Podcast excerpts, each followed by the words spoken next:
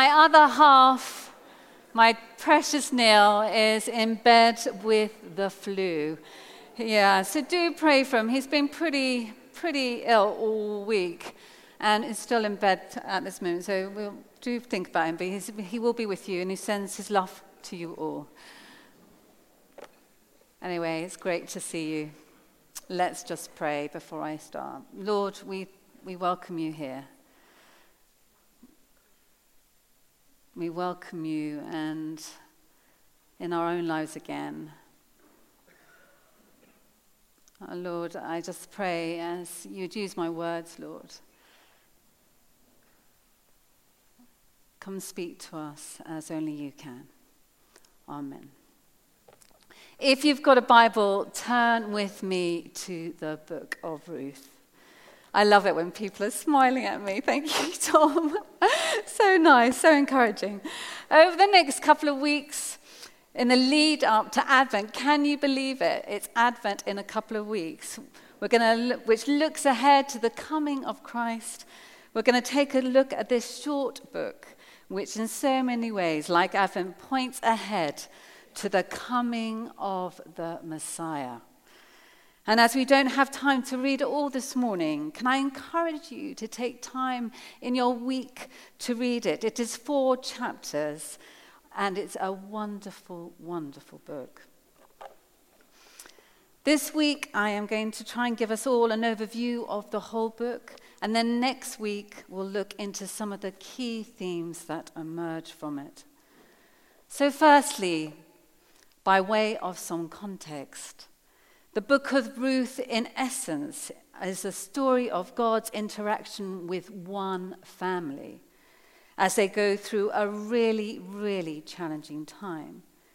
There are all kinds of difficulty in this short book. There's grief, there's loss, there's famine, there's loneliness, there's patriarchy, to name but a few. But there's also uh, all kind of hope, friendship, loyalty, faithfulness, kindness, redemption, and salvation. And it's all about seeing the ways in which God's story of redemption for the whole of creation is at work. Even in the midst of extreme challenge and tragedy, but also how God is at work even through the seemingly mundane routine of our day to day lives. According to the Talmud, it was written by the prophet Samuel, although the book itself doesn't tell us who the author is, but whoever wrote it, they were a skilled storyteller, as Ruth has been called by many the most beautiful short story ever written. It all takes place sometime between the, uh, 1160 BC and 1100 BC, during what was known as the latter period of the Judges. One writer describes it as an intricately, I can't say that word, intrinsically woven, magnificently crafted story. It is the work of a person standing in the midstream of Israelite life and thought a person wishing to communicate to their audience things very close to the heart of the Old Testament. Christopher Ash, writer in residence at Tyndale House, Cambridge, writes this, book, uh, writes this about the book of Ruth. There is more to this story than meets the eye. As a diamond gathers and concentrates light from all directions into an intense and radiant beauty, so Ruth displays the wonder of Christ and shines with his beauty. Here, the good news of Jesus will be told in terms of emptiness and fullness, famine and plenty, sadness and joy, death and life, and bitterness and hope.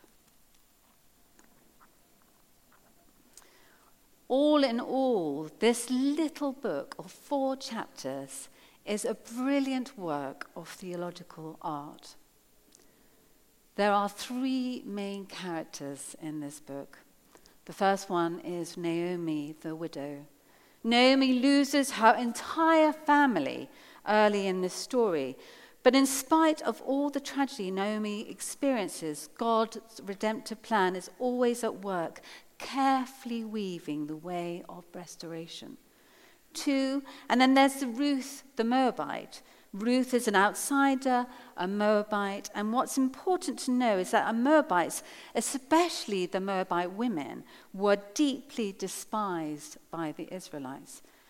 But even here, there's another significant piece of God's redemptive plan at work, showing us the true heart of God. Here, through the book of Ruth, we see God's heart for the stranger, the foreigner, the outsider, and the outcast. And in many ways, it's a preview to the gospel and the welcome to the Gentiles, where every tribe and nation is included in God's redemptive purposes. And the third character is Boaz, Boaz, the Israelite farmer. Boaz is a no nonsense man of character. He's principled and responsible. And Boaz is a model of obedience to the Torah. He cares for the poor and the widows in his community by closely following the Levitical laws and leaves work in his fields for those who need to work. And as we see, God uses his integrity to save a widow's family and ultimately pave the way for the coming of Christ. Ruth is a short story with a gigantic message. Again and again, it shows us how God is weaving the unfolding of his promise made in the opening chapters of Genesis that a Messiah would come to bring redemption and salvation to all. And God's story of redemption is being realized and coming to pass through the small and seemingly inconsequential stories of everyday people. And in Ruth, we get to see a glimpse of it all death, loss, grief, displacement, poverty, family these remarkable women face the challenge of famine and migration and of being foreigners in a strange land. And while we might think that these things don't have much to do with us today, there are many, many, many across the world whose stories have been touched and are being touched by poverty, by wars, or pandemics or cost of living crisis or find themselves displaced as refugees and migrants and on and on. This short story is as relevant to us now as it was back then. Because again and again, through this story, we see God at work in the midst of the difficulties we may be facing, weaving his story of redemption and salvation in and through it all. The book of Ruth encourages us to view our, our day-to-day lives as part of God's bigger plan for our lives and for our world. And so we have three main characters and their story is told over four chapters. Chapter 1. Chapter 1 opens with this line In the days when the judges ruled. The days when the judges ruled were between the time of Joshua's death and Saul's coronation as king. But these opening lines set the context and remind us that this, is, this was a very dark and difficult time. In the book of Judges, as it says in Judges 21 25, in those days Israel had no king, and everyone did what was right in their own eyes. And because it was such a lawless time, women in particular were in great danger. And we'll come back to the very real challenges of living in such a patriarchal society in a moment. But for now, this is not a good time to be a woman, and especially a vulnerable woman. And, and as this book of Ruth opens, we get to see the impact of these dark times on this single family. And we meet an Israelite family in Bethlehem desperately struggling to survive through the famine in search of food. They leave Israel and move on to the land of Moab, Israel's ancient enemy. But while they are there, Naomi's husband, the father of the family, dies, and her two sons marry two Moabite women, Ruth and Orpah. But then, in another tragic twist, both of the sons die too, leaving Naomi and her daughters in law as widows. And so, in the midst of all this challenge and difficulty, and as is so often the case, everything gets overlaid with grief and loss. Naomi, having lost everything, feels like she has no reason, reason to stay in Moab anymore. And so she tells Ruth and Orpah that she's going back home to Israel. But even though it's her homeland, Naomi knows that her life for an unmarried foreign widow in Israel is going to be very hard for her two daughters in law. And so she tries to persuade Ruth and Orpah to stay behind in Moab. And Orpah agrees, but Ruth doesn't. And Ruth shows this incredible loyalty and faithfulness to Naomi, famously saying in Ruth 1:16, but Ruth replied, "Don't urge me to leave you."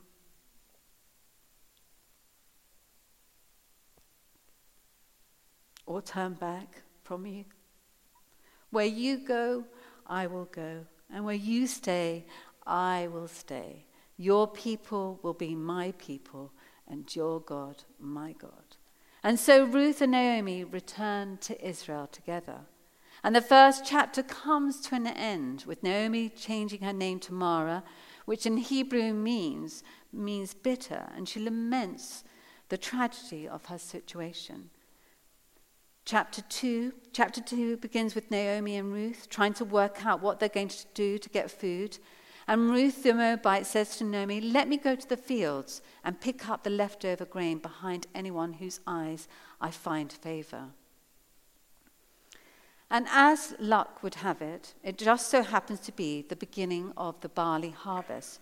And it just so happens that she ends up picking grain in the field of a man named Boaz, and who just so happens to be Naomi's relative. We're told that Boaz is a man of noble character and he notices Ruth. And so, after finding out more about her story, Boaz shows remarkable generosity to her. He makes these special provisions so that the immigrant Ruth can gather grain in his field. Ruth 2 8 to 9. So Boaz said to Ruth, My daughter, listen to me. Don't go and glean in another field, and don't go away from here. Stay here with the women who work for me. Watch the field where the men are harvesting, and follow along after the women. I have told the men not to lay a hand on you. And whenever you are thirsty, go and get a drink from the water jars the men have filled.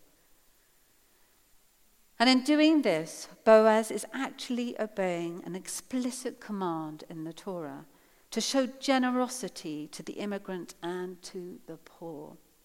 And Boaz is so impressed by Ruth's faithfulness, her beauty, her faithfulness to Naomi. I mean, when I read that bit of scripture, I'm just overwhelmed of the words. They're just beautiful. That he prays that God will reward her for her boldness Ruth 2 11 to 12. Boaz replied, I've been told all about what you have done for your mother in law since the death of your husband, how you left your father and mother and your homeland and came to live with a people you did not know before. May the Lord repay you for what you have done. May you be richly rewarded by the Lord, the God of Israel, under whose wings you have come to take refuge.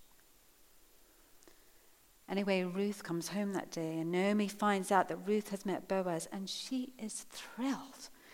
Ruth 2:20 The Lord bless him she said Naomi said to her daughter-in-law. He has not shown his kindness to the living and the dead she added. That man is our close relative. He is the one he is the one of our guardian redeemers.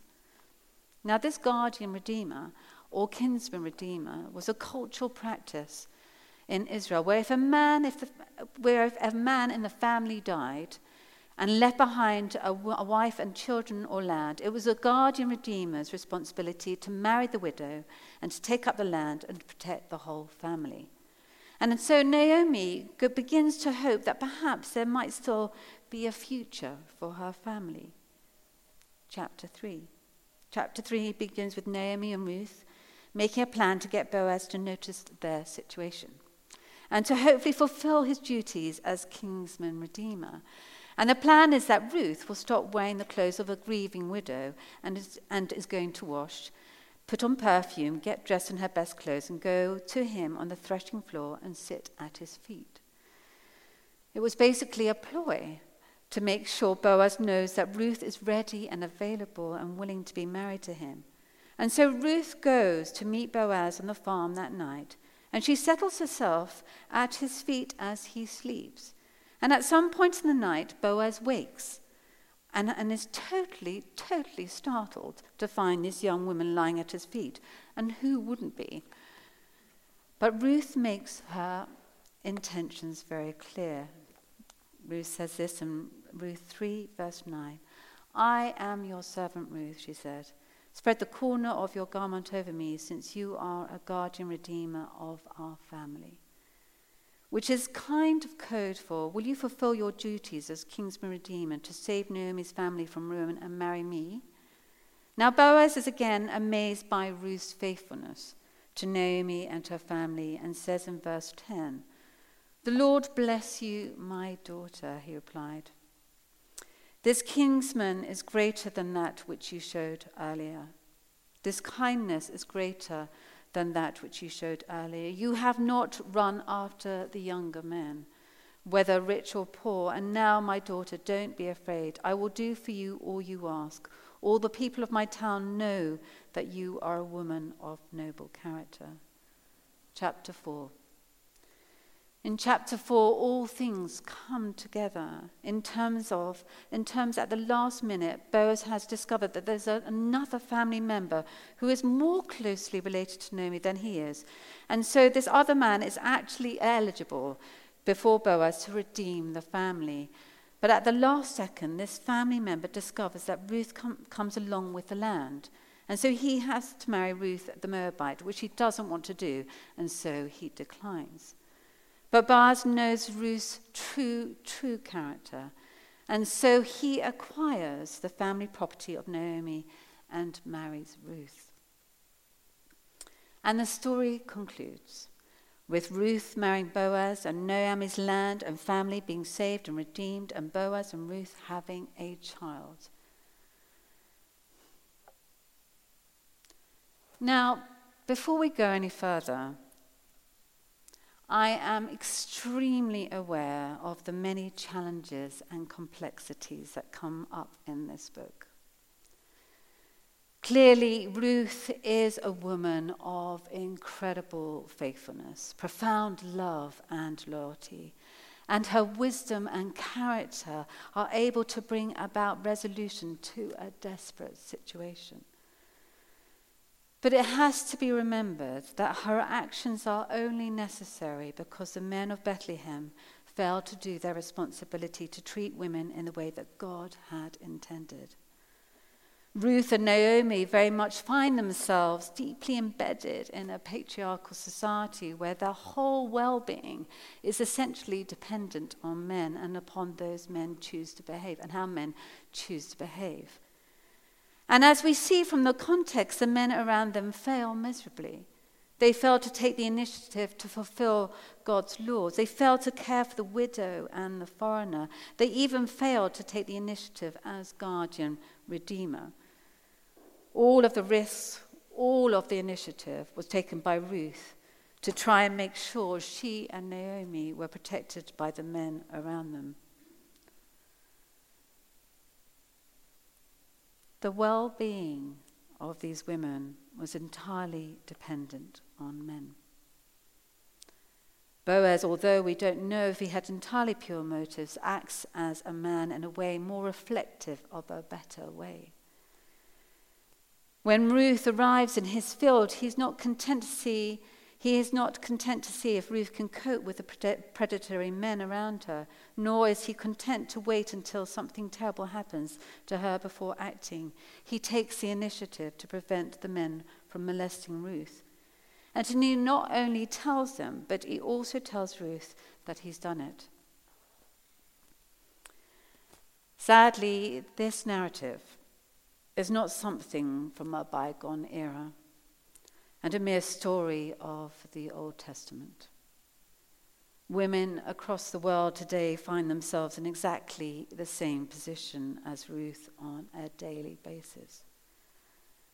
Reliant on the conduct of men around them, determine whether or not they feel safe. Reliant on how men choose to behave to see whether they will be treated with dignity and respect afforded them as made in the image of God. And so to bring this story, this old story, into the present, where patriarchy is still very much alive and well, it doesn't just fall to women to call out bad behavior or unequal treatment, it falls to men too. We all need to be working t- continuously to be playing our part in redeeming the culture we find ourselves in. Across our nation, across our city, in our workplaces, in our churches, to be places that reflect the infinite value that Christ places on both women and men.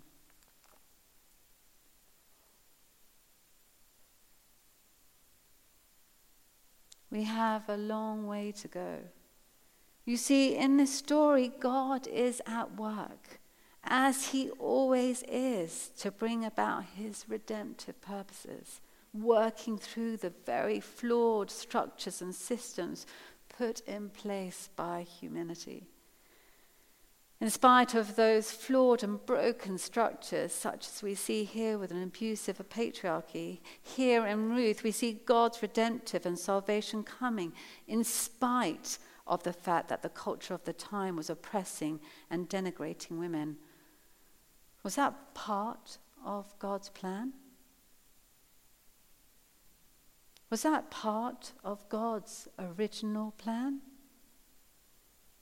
That women should have to rely on the choices of men for their safety and well being? Of course not. But in Ruth, we see, we see God working through these women to bring about his true purposes and plans. We see God working through Ruth to bring about the fulfillment of his promise of a kinsman redeemer who would save and redeem and restore the entire human race through the life and the death and the resurrection of his Son. Jesus Christ is a direct descendant of Ruth and Boaz.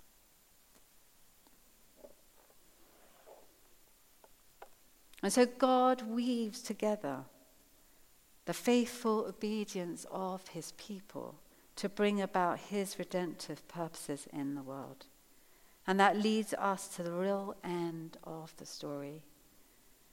The book of Ruth concludes with a genealogy in chapter 4, verse 16, showing how Boaz and Ruth, sons Obed, was the grandfather of King David, for whom came the lineage of the Messiah. And so all of a sudden, everything that's happened in this short book, from the famine and the death, and the loyalty and the faithfulness, all of it gets woven into God's great story of redemption for the whole, whole world.